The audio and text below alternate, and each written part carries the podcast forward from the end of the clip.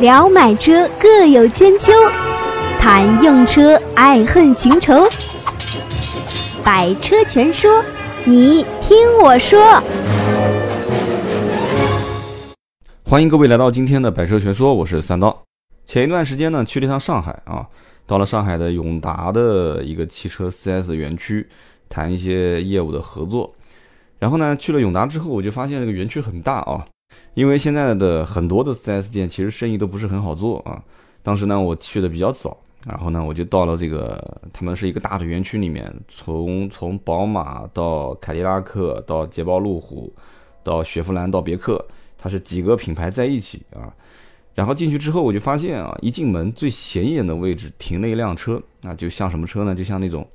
就是游乐园里面，呃，流动性的卖这个什么冰淇淋啊，就像那种哎一个小车。嗯，那天我去的其实也算时间不算太早了吧，已经十点多啊。当时约的应该是十点半，我应该是在九点五十左右到了。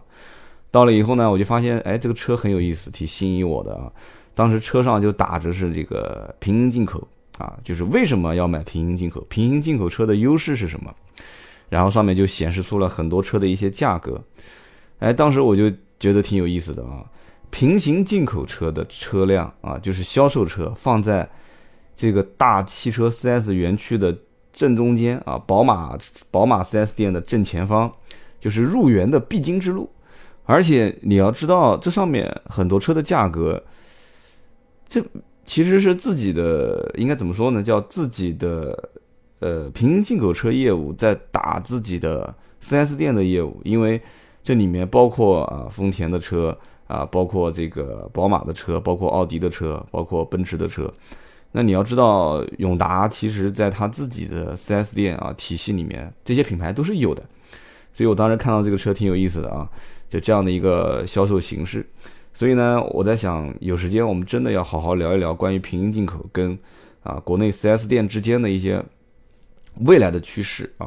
而且近期我们会出一篇文章啊，也是我们海外的一个啊非常给力的一个听友，也是我们见过一次面啊，我们马上也会再次见到面之后，我们沟通一下这里面的一些细节啊。这位兄弟出了一篇非常不错的关于平行进口啊，关于啊美规所谓的美规车啊、加规车啊、啊中东过来的一些车辆，他们之间啊的一些区别，能不能买？所以呢，节目一开始啊，说说三刀最近的经历啊，去了一趟这个上海，啊，去了一趟永达的汽车园区，啊，去了解一些相关的事情，谈一些合作。那么好，今天是星期三啊，星期三我们呢今天就聊关于啊很多论坛里面的一些听友询问的一些问题。其实呢，很多人我也看了啊，在论坛里面大家都在讲啊，说啊，当然了，大多数人都是在提问，都是问买车、买车、买车、买车的事情啊，各个车型之间的比较。可能很多人也发现了一个问题点啊，当然了，我看到很多人措辞比较激烈啊，说三刀节目不如以前啦，三刀的节目现在说的都是假大空，都是不像以前那么接地气啊，以前都是一个手机拿起来直接啪啪啪啪啪就把很多车给说了啊，说现在是不是肚子里面没货啦啊，是不是这个好像说什么车子就是畏畏缩缩的啊，都不太敢讲啊，说三刀这个得罪了啊，这个说话我比较直。没关系啊，大家其实说的呢，我心里都有数啊。包括现在我说节目，大家应该也看到了，周三、周六这两期啊，应该讲周三说车，周六说事。但是呢，很遗憾的就是啊，呃，有些事情可能你们只是听节目，你们不了解啊。但是我是做节目，我是了解啊。这个互联网包括自媒体，它的发展啊，我三刀其实说时间短也不算短了，从去年啊二月份到现在。已经一年零十个月了啊，一年零九个月，那这么算，那么再熬几个月的话啊，怎么能叫熬几个月啊？再混几个月啊，不也不对啊，再做几个月节目的话，那就是整两年啊。三刀节目一向都是粗制滥造、胡说八道啊，这个风格都没变啊。基本上你看我读稿子都是非常非常少，但是呢，这个单说一辆车，为什么现在不以这种形式来做？其次啊，这个首先啊，不是上来就其次啊，首先。单说一辆车啊，现在存在很多问题点啊。这个是我曾经看到过某一广告公司啊，我没有跟他合作过啊，我没有跟他合作过。但是广告公司在他的文案里面啊，就曾拿三刀说一辆车的啊这样的一个节目啊，当做了他这家广告公司曾经啊合作过的这样的一个案例上交给了某些汽车品牌厂家。那三刀节目如果说还是像以前一样啊，就大家就是几十个人啊，上百个人、上千号人在一起玩玩，那我其实想怎么说就怎么说啊，节目反正怎么样说，大家听得开心就行了。但现在毕竟点击量还是有那么一点点啊，所以呢，我单说一辆车啊，在一个节目当中，就像以前一样啊，不管什么什么就就直接就说啊，那么很容易就被一些啊别有用心的人拿去啊。就当做别人啊渔翁得利的这样的一个方式啊，所以呢，单说一辆车的方式，我现在不太会去讲操作啊。但是我节目里面，你放心啊，说车，我不管是有合作还是没有合作，我说车一向都是以自己的啊方式，而且以自己的想法去描述啊我的我的就是这样的一个看法，大家不用去去担心这里面的一些变化。况且我周三、周六的节目是雷打不动的啊，所以呢。个人的言论自由啊，也是自媒体的一个特色，大家不用担心说三刀以后节目里面啊，这不敢说那不敢说，不存在啊。而且呢，这个怎么说呢？有盾牌在啊，盾牌可以协调这里面的问题，我只管出内容就可以了。所以周三这一期，而且以前很多人也在说啊，说三刀节目里面很少有互动啊，所以你看，我们想了很大的力气去把我们的啊论坛给做起来，现在论坛每一天的签到人数都是呃。之前我看的应该是六百多吧，还是五百多，我们整个论坛的关注度也将近超过一万了啊。那么整个论坛的每一天的帖子的更新度也是啊五六十六七十，所以说现在整个论坛的活跃度很高啊，非常高。那么我们就会把里面很多人的问题给拿出来，而且我其实也很清楚，绝大多数的朋友都是在问车啊，就什么车跟什么车之间怎么比，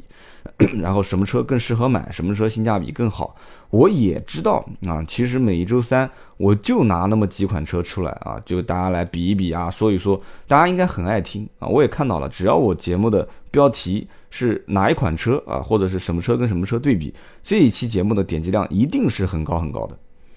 但是做节目，我觉得我还是会慢慢的来，不要不要是大家就是好这一口，我就全部往这一口上面去啊！你们喜欢吃甜点，我就天不天给你做甜点啊！你喜欢吃荤肉，我就天天给你烧啊！这猪牛羊鸡鸭鹅这些，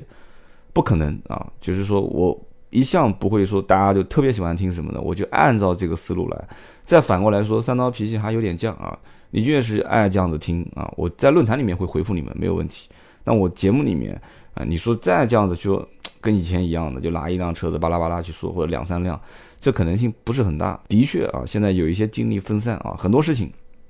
现在都在分散。但是我可以说出一些啊，我现在分散掉的精力拿回来的一些信息啊，比方说后面我们会出几期节目，就三三刀会更深入的去跟大家聊一下，就是我现在在干什么。我现在发现，就是整个汽车行业的风向在变啊。这对每一个人其实是息息相关的嘛，你们不用去说啊，三刀你现在一定要去告诉我买哪个车更合适，哪个车性价比更高。我后面几期节目甚至会告诉你，现在的很多的汽车经销商集团在做一些大的变化啊，我会给你去解释现在为什么啊，包括奔驰、宝马、奥迪，宝马的车子为什么价格现在降得那么低，而且一直在抛货。奔驰为什么这两年的价格一直都收得很紧啊？大家会发现奔驰很多车现在优惠幅度很少啊。我也会告诉你，奥迪在未来的几年当中，某些车型的趋势是怎么样的啊 ？四 S 店为什么会强加你买这么多东西啊？它是不是因为啊会去靠这些东西去啊多拿它的一些利润？那当然呢是有这么一方面的去啊一些因素在里面，就是卖了一些装潢，卖了一些啊上牌，卖了一些精品啊，卖了一些这个。啊，投保率它可能是会有一些额外的收入，但是这里面更深层次的一些原因啊，是在于厂家的一些政策的变化，而这些变化其实对每一个买车的人都息息相关的。我相信很多人来问我的车，这个车怎么选怎么选，无非就是两个问题嘛。第一个，我选哪个车能选对，我不想买错更适合我的。第二个就是我选哪一辆车，或者说我已经选定了这辆车，我怎么才能以最合适的价格去把它买到手啊？这就是为什么买买车这个业务我所提供出来之后，大家不管是买还是不买啊，我不是叫是买还是不买，不管是不是在买买车里面买，起码这个价格的过滤啊，就是过最后一层，我可以让买买车我们的这个团队去为大家服务一下。所以这个不算是前提啊，这算是回答了一个问题了。就是说，在整个的将来的节目当中，大家会发现，其实三刀也在往前走啊。三刀其实不是以前，以前是在 四 S 店上班啊，然后每天开不同的二手车。那那个时候我做节目就是那样的一个状态。那我现在是一直在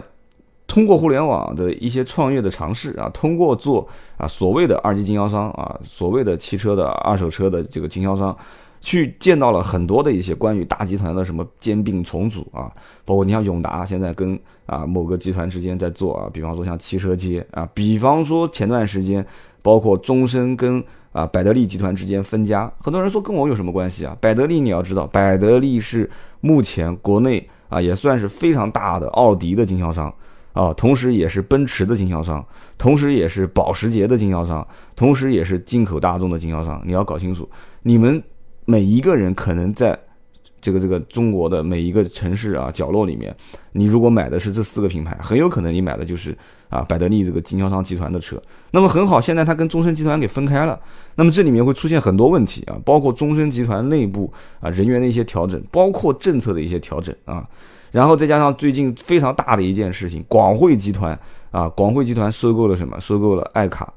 你说一家汽车经销商集团为什么要收购一家啊很传统很传统啊？但其实也不能讲很传统了，它毕竟是互联网公司啊，就是一家做的排不上第一也排不上第二的一家互联网公司啊，叫爱卡啊。那么它是为什么呢？十八个亿啊，估值是十八个亿收购，而且广汇是借壳上市，这么大的一件事情啊，大家其实也都不是很关心。那我觉得有机会我也会去聊聊这后面的事情。所以说了这么多啊，其实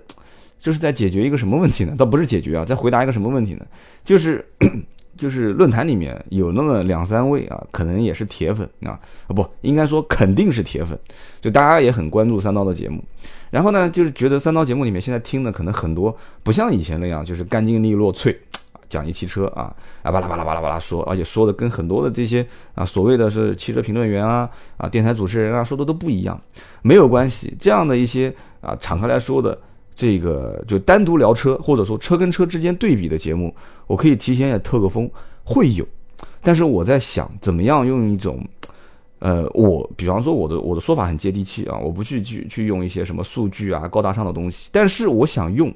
一种有专业的人士用更深层次的，就像大家讲的说，哎，说三刀能能把这个车再聊得深一点嘛？深一点的这个事情不是我来干的啊，有那么多的一些专业人士，他们去会很深入的去了解这个车啊，从上市发布到它每一年的迭代，呃，再到后面的一些啊，就是细节，包括出了一些问题怎么改进啊这些，他都会有一些全方位的了解。那有这么一些人，那将来我会去推出这样的一些节目，大家不用去担心啊。三刀现在不是一个人啊，背后是一个团队啊。所以呢，今天我们就回过头来啊，还是把我们论坛里面的一些问题拿出来去说一说，然后呢，跟大家简单去聊一聊啊。那我我说论坛里的节目啊，不，说论坛里的节目，说论坛里的问题之前呢，啊，仍然我会告诉大家啊一个原则，我选的一些问题，其实第一个我还是会选一些偏共性的啊。还是不会太多去去选那些什么车型跟车型怎么比啊，三刀啊，我到底选哪辆车？所以在论坛里面，大家很多人去问买车的问题，我以后在论坛里面，我现在文字可能打的比较短一些啊，精悍短，就是嘛短小一些。但是现在不是可以用 P C 端上网了嘛？所以大家如果以后在论坛里面问问题，我会在论坛里面用 P C 啊，不是啊 P C 呢，我会用电脑啊，在电脑的客户端上面去直接用键盘打字啊，所以我会回复的更详细一些。那么节目当中我就会随机的选一些啊。那么第一个问题是有个朋友这么问的，说高尔夫啊，说和昂克赛拉之间的对比啊。他说我老婆最近有购车的计划嘛，首先定义是他老婆啊，那么。对车不是很了解，所以呢，选车的时候有些纠结啊。他说我的一些想法是这样子的啊，他说我目前定位呢是高七，高七是 一点六 的自输啊，十三万多的。那么另外就是昂克赛拉，昂克赛拉是三厢的 二点零 的运动版，十五万多的。他说本人的身高一米七八啊，体重八十八，那就是基本上就是身高啊高大比较魁梧的这种类型。平时上下班啊，单程十五公里，呃，周末和家人去郊外玩一玩啊。平心而论啊，三刀跟你之间的用车习惯基本是一样的，但是我还好就好在就是我跟我老婆是两辆车，基本上我们两人是是分开来用，所以呢，我用车基本上不用考虑到说太偏家人的这个就是身高啊、体重啊，包括一些啊细节。那我我夫人的这辆车子呢，基本上要考虑到，比方说宝宝啊啊，比方说这个他因为不是跑太远的路程，就是基本上就是在家周围，就不像你这样子，就一个单程十五公里，你这样子一个单程十五公里，基本上就是属于我啊，就是我的这种用车需求。那么哥们儿是这么说的，他说我呢希望有一点点驾驶的乐趣啊。呃，平心而论，你你现在这上下班一天十五公里，一个单程啊，一天三十公里，你还有什么时间去操控啊？他说另外一个就是空间上面不要太让人有压抑啊，特别是后排。那么同时也会考虑家人的感受啊，然后呢，希望以后的维护的成本啊就相对低一些，日常的油耗也低一些啊，希望能在八个油左右。那么同时跑高速呢啊，希望车子不要发飘。呃，对于像这些需求来讲的话啊。我个人给你提几个建议啊，呃，我之前节目里面也说过，昂克赛拉这个车子的外形啊，就它的颜值基本上可以打到满分啊，九点几肯定没问题。大家基本上没什么人会说昂克赛拉这个车，哎呀，这个车好丑啊，这车看的就不喜欢，很少。但是呢，很多人都知道啊，我也评价过，昂克赛拉是属于拉开车门的那一刹那啊，当时心里面就凉了一半，就是它内饰的做工、塑料感相对会比较。呃，比较明显一些，但是这些都不是很重要，为什么呢？因为你真正坐进去之后，你摸上去，你会感觉到啊、哦，软塑料的这种材质运用还是比较多。那么这个车开起来的噪音比较大，这确实是的啊。我身边两三个啊，应该现在也不止了，可能有四五个人都是开这个车。那么 两点零 的运动版的动力跟操控基本没什么问题，而且我三刀一直搞不懂什么叫操控哈、啊。有人讲转向精准度啊，然后刹车的这种精准度啊，然后这个这个动力的随喊随叫随来啊这种感觉。但是平心而论，你像你啊，一天上班十五公里，我不知道你是出门就高速还是正常一半市区一半高速啊。这所谓的操控，像我这种啊。就基本上不变现的人，基本上出门就是老远的看到红绿灯，还有三两三秒钟我就停下来这样的人，操控其实对我意义不是很大啊。但是我不知道像你这样的一个啊，你也比较顾及家人的感受，你也比较顾及空间啊，比较顾及养护成本，你真的会拿这个车去操控？所以我我。我持怀疑态度啊，所以我觉得更多的啊，你的第二条就是养护成本啊，包括油耗，这个应该是你选车的一个重点。包括你第一条当中的后半句话，就是你的空间，特别是后排不要给人太压抑，这个是最关键的啊。所以这两台车子你，你你去试车的啊一个重点，我觉得就可以去把它放在这两点上面啊。你后排具体压抑不压抑，其实很简单，你只要去上车试一下就 OK 了，对吧？你不用去试驾，那你可以试乘。你坐在后排，然后你把你老婆孩子一起放在后排，你坐在后排你试一下啊。你家人你正常出去的话，你正常出门应该是你开车，你老婆抱孩子是吧？或者你开车你孩子坐在这个后排座椅啊。当然了，抱孩子我是强烈不建议的啊。但是说实话，就说说容易做做难，很多家里面的小孩子是不愿意坐安全座椅的啊。就同意的请举手，我们家就是是怎么都不同意坐安全座椅啊。你把它放在安全座椅上面，就跟杀猪一样的，就那边狂吼。所以，如果按照是小孩坐安全座椅啊，大人坐前排，你坐啊、呃，大人坐在安全座椅旁边也行啊，这样的一种搭配是没问题的。但是，现在很多家庭都是五口之家啊，一般都是呃一家三口再加父母两个老人，所以这个时候你要去体会到的就是怎怎么去开这个车啊，或者说选购这辆车子，在安排人员座位的时候啊，就整个空间不给人压抑。所以这两款车子你自己选的时候，我觉得空间感啊，包括它的正常的日常油耗是一个你选择的重点啊。至于养护成本的话，其实不用去多想啊。一个是这个大众体系的车，虽然不是涡轮增压啊，但大众体系也不是双离合，但是可以非常明确的告诉你，大众的保养成本还是相对比较高。这个马自达的保养成本相对低一些啊，至于低多少，至少应该在 百分之三十 左右啊。而且大众将来就算你出保之后啊，就是在市面上面的一些呃配件，如果你要用原厂的话，高尔夫的零部件价格也不是很便宜啊。所以马自达的这个车子相对来讲用车成本是比较省啊，而且马自达的车子的油耗这不用讲了，你可以去了解一下马自达的特色是什么，油耗也是相对比较省的啊。所以如果从你个人的就是比较在意的这几个观点来看的话，个人推荐是昂克赛拉啊。所以我在这个论坛里面当时给你的回答也是非常简单明了，昂克赛拉啊。我们继续看第二个问题啊。想和三刀互动，你也可以搜索微博微信百车全说。第二个问题有人问啊，说未来在买车的时候，定制配置是否会普及啊？定制配置它是这么讲的，就意思就是说啊，其实就是选配嘛啊。他说国内目前啊，如果是要去买车的话，销售其实还是以分啊，比方说标准版啊、舒适版啊、豪华版啊、旗舰版啊，它是以套餐式的，就是我定好了这几个款型，然后你自己来选啊。啊，比方说什么入门缺 E S P 啊，啊，没有什么盲区提醒啊，没有氙气大灯啊，没有倒车雷达啊。那么旗舰版又去多了一些很华而不实的哈、啊，像什么手工桃木啊，什么方向盘加热啊，氛围灯啊这些。那么将来有没有可能会变成一个就是，呃，大家可以定制啊，先给一个基础配置，就是最原始的什么都没有的啊，什么钢轮毂啊，或者是手动空调啊，啊，织物座椅啊，然后你需要选什么，你可以加啊，它也可以给你一些套餐来加。在国外，比方说买车，它给你一些像所谓的 Target。啊，你说你是学生，那我选个经济套装啊；你说你是商务人士，那我选一个商务套装啊。商务套装，比方说有个全景天窗啊，后排四座啊，比方说这个杯架、电加热啊，或者是什么样。那如果你是运动套装啊，比方说轮毂啊、运动包围啊，将来有没有可能是这样？其实这个问题，我很早很早以前我在 四 S 店上班的时候啊，我就跟我们的老领导就讨论过这个问题。我当时就发现，就是我以前在大众，后来在奥迪，就是这两个品牌体系内都特别不待见那些过来选装的这些客户啊，就是说不管是啊大众还是这个奥迪体系，他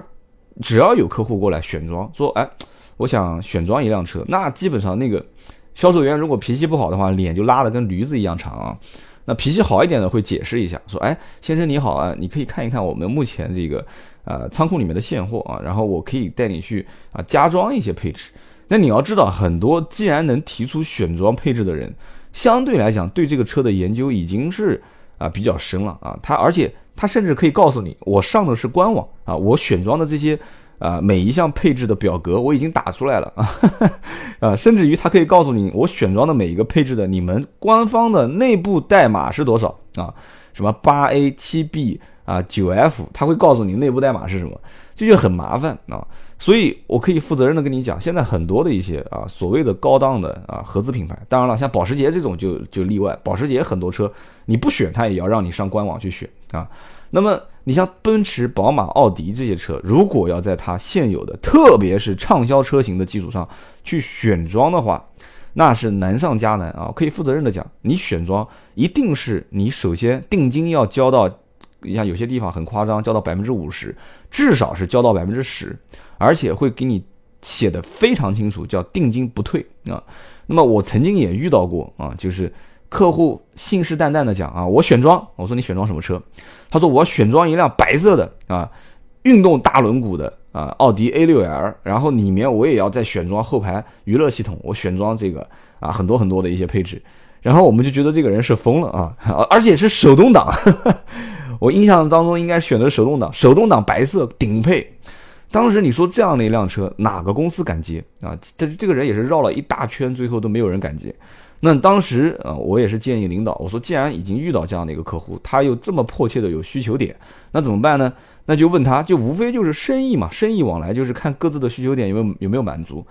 作为经销商来讲的话，需求点无非就是第一，担心你定了不买。啊，定了不买的话，那 OK, 定金收多一些。然后第二就是无非将来一旦成交了，这笔单子不是亏钱的，是可以赚钱的。那么定制车的话，其实不是不能定，只不过定制的周期很长。所以当时这辆车定了半年啊，就起步是定半年，跟这个客户讲，你不要着急啊，你不要着急，慢慢等。客户说没问题，你定一年我都可以接受啊。那么定金收八万啊，你说一辆也就三十来万的车，定金收八万，而且八万是不退的。啊，然后同时这个车的配置啊，再三给你确认一下，没有问题，签了字啊，那你就先回家去等。而且最搞笑的就是这个车最后真的是这个客户不要了啊，没等到八个月，他买了其他的车，然后找了很多关系问能不能退，那肯定是不给退的。一辆手动挡的白色的顶配的奥迪 A 六 L, 你说怎么可能去给他退掉呢？退掉那肯定亏钱这车，对不对？所以当时订车的价格啊，让价幅度也比较少，因为是定制版的，所以当时这八万块钱定金就真的一分钱都没有退啊。那么也就是说 四 S 店就闭到眼睛挣了八万啊。那么怎么办呢？那还得要让价去卖啊，这车子本身的进货价价差也是比较少啊。所以呢，当时一直是相当于脱了裤子买了啊，就让了非常非常低啊，接近于七折的价格把这台车给抛掉，但是加上这个人之前的八万块钱定金，这张单子还是不亏。所以将来你说这个定制化的配置会不会普及啊？我只能告诉你几点，这个可能是需要互联网改造啊。所以你看三刀动不动又说互联网，就是从仓储。现在你要知道不普及的原因是什么？现在所有的配货，就是特别是像大众跟奥迪这种厂家，它是没有办法去到厂家的仓库里面选货，或者说它不像像通用啊、啊上汽啊这些品牌，就是说 四 S 店你订到什么样的车，厂家给你啊去生产什么样的车，而且整个物流体系很通畅，非常通畅。从上海到南京可能也就你这边下订单三天四天车子就到了啊。但长春很牛叉的一个企业啊，长春的这一家啊制造汽车的厂家啊是很牛叉很牛叉。它是我生产什么车你就给我卖什么车啊。讲的粗俗一些，就是老子有什么车你就卖什么车啊，不要跟我去说挑三拣四的。而且选车的时间就是那么几天，而且颜色啊内内饰根本不用想，外观可以给你选，那就已经非常不错了啊！而且必须是买好的啊，就是你进好的货，给我搭差的货啊。那其实当然了，通用、上汽也会存在这个问题啊。你要选科鲁兹，你就给我搭一辆科帕奇啊，以前也干过这种事啊。现在我不知道是不是这样干。所以在这样的一个情况下，你说往将来定制化配置啊，你说我跟厂家订一辆车，订一辆车，然后几天就发过来，从仓储啊，就经销商不再压货这样的一个问题解决方面啊，到物流。以后互联网化的汽车物流体系，这些一定是一点一点的通过现在通过像现在叫什么？现在叫消费互联网啊，上网啊，什么京东啊、天猫，我看很多人在论坛也在问啊，双十一能不能买车啊？啊，这个我们回头会讲这个话题。那么现在你说通过互联网叫什么？叫消费互联网改造，只是在网上买东西，通过流量变现。将来一定是产业互联网啊，产业互联网改造，通过啊库存啊，通过物流体系。包括线上付款，甚至于通过物流体系把货拉到你家门口啊！不要觉得不相信，很有可能能实现。所以你说的车辆定制化配置，这也是所有的互联网创业体系里面啊，每一个小平台啊，小的就刚发芽的这种小的这个体系里面，都在想培养的一个啊，一个一个未来能实现的啊个性化定制的一个方向。而且你要知道，以后的主力消费群体九零后、零零后，它一定是要个性化的定制啊，这绝对是不会变的一个方向啊。今天我把话放在这边，三年五年之后再去听这个节目，我觉得应该还是不淘汰啊。我们继续要往下讲，后面有个听友问了一个问题，他说关于小保养啊，不是小保养啊，就关于保养。他说前段时间到 四 S 店 ，四 S 店有个活动。他说我的车是 一点六 自吸啊，当时呢小保养是两百多块钱啊，现在一万多公里了，前几次保养呢都是送的啊，就第一次付钱付了两百多块钱，那你这个车还算比较便宜啊。然后 四 S 店说，呃，如果用我正常给你保养的机油啊不换的话，我下一次再给你保养的时候啊，你下次来你给三千块钱啊，三千块钱之后我终身包你机油机滤和工时费保养，一直到你车报废。他问我这样的方式合不合适？你这样子算啊，其实我这个话题之前我记得在哪一个话题里面我聊过，就是 四 S 店现在已经开始啊，渐渐的刮了一阵风，什么风呢？就是开始希望让消费者啊去充卡充值，虽然这种充值在很多地方都是叫停的，而且我平心而论啊，我也不太愿意就一下子去充个两三千块钱啊，甚至你像奔驰、宝马、奥迪都充一万多块钱。我是不太愿意的，但是这个充值确实是有那么一点点的，看起来很实惠啊，三千多块钱的话，那就是两百，你按两百八算嘛，就是十次嘛，对吧？十次多一点，十一二次。那么十多次的话，相当于就是你一年我不知道保养几次啊，你一万六千公里，呃，一万六千公里你要按前几次保养加现在，那你相当于已经保养了三次。我不知道你开了多久，你应该目前来讲公里数不是开的很多的话，你想想看，你十次能用到多久啊？我给你讲个例子吧啊，这个例子可能不是很不是很恰当啊。我们家门口有一个连锁的这个理发店啊，然后呢，我也我也不太愿意充值充那个卡，虽然我也知道充个卡能打个什么所谓的四折五折，我宁愿每一次剪发就是那么多钱啊，没问题。但是呢，我感觉充卡就会出问题，为什么呢？因为我之前充过几次家门口的那个小理发店的卡。啊，当时我觉得也不贵嘛，充个一百，充个两百，我就正常减呗。然后我我家里面现在有两三张卡，卡里面我也不知道有多少钱，反正肯定有钱，但是那个理发店的老板给换了啊。那我现在充这个卡之后就出现什么问题呢？就出现第一啊，这个卡升级换代之后，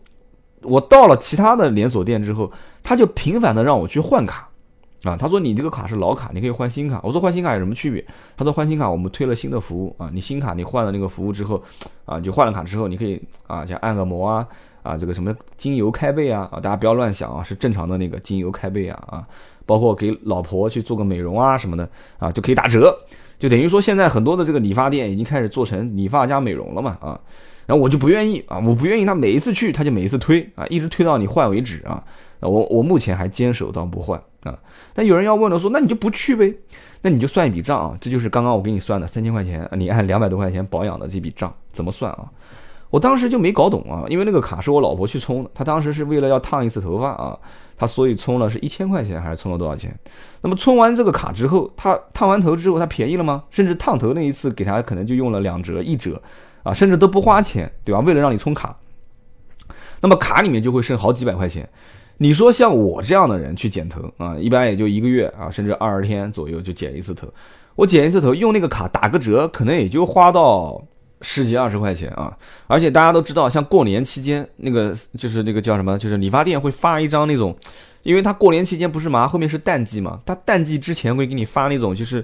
就是什么两块钱剪一次，或者甚至一块钱剪一次，就象征性的，但是你人要来，来会有人气。所以现在这种理发店的这种就是运营手段真的是层出不穷，我也挺佩服的啊。所以你这样子算下来的话，你其实一年最多剪十二次头，对吧？一个月剪一次嘛。然后其中再加上他给你没事让你去买一点什么一块钱两块钱的券，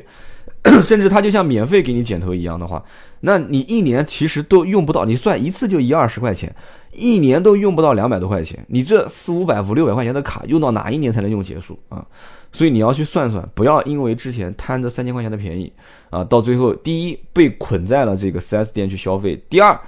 他将来一定会通过什么卡的升级啊啊，反正然后通过让你去增加其他的这个保养啊，通过去、啊、让你消费什么东西啊，就你只要来啊，只要你进到我的店，后面怎么赚钱再说啊。而且我可以再告诉你一条消息啊，这也是将来我会好好讲这个话题啊。我最近经常频繁的会跟大的汽车经销商集团去联系，现在我已经听到有经销商集团在在筹备一件事情，就是什么呢？就是以后只要在他们店里面买车啊，直接送免费保养，就是以后出去的这些车保养都不要钱了。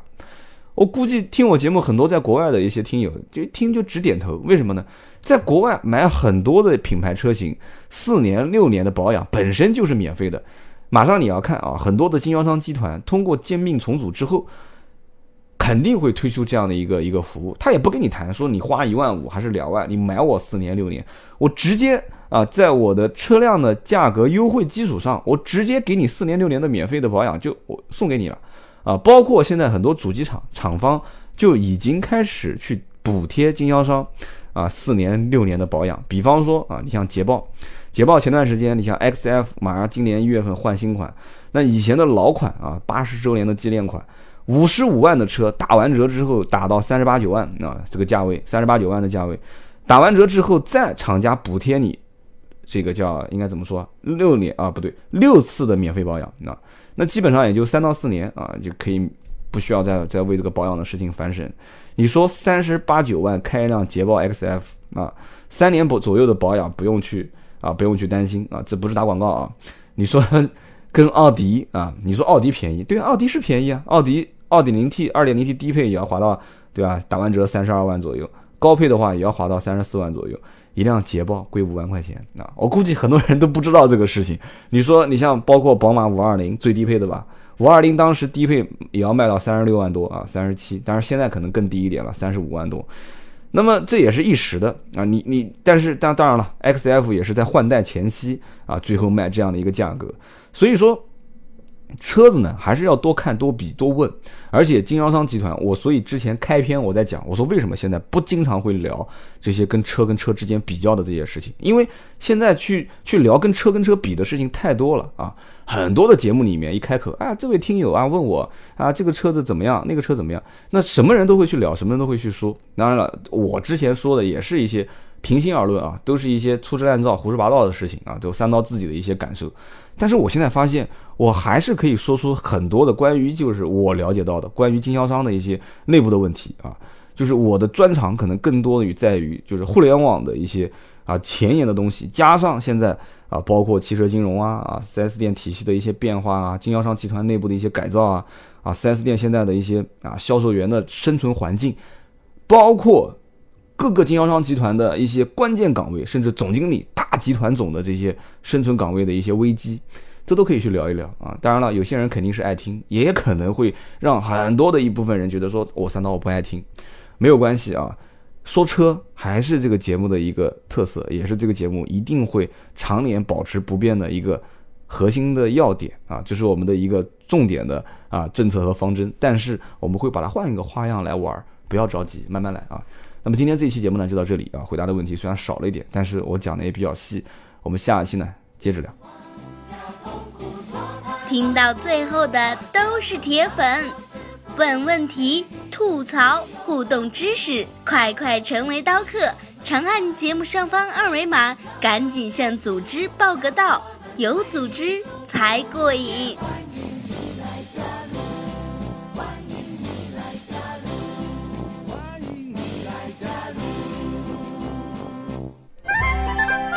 本节目由斗志文化制作出品。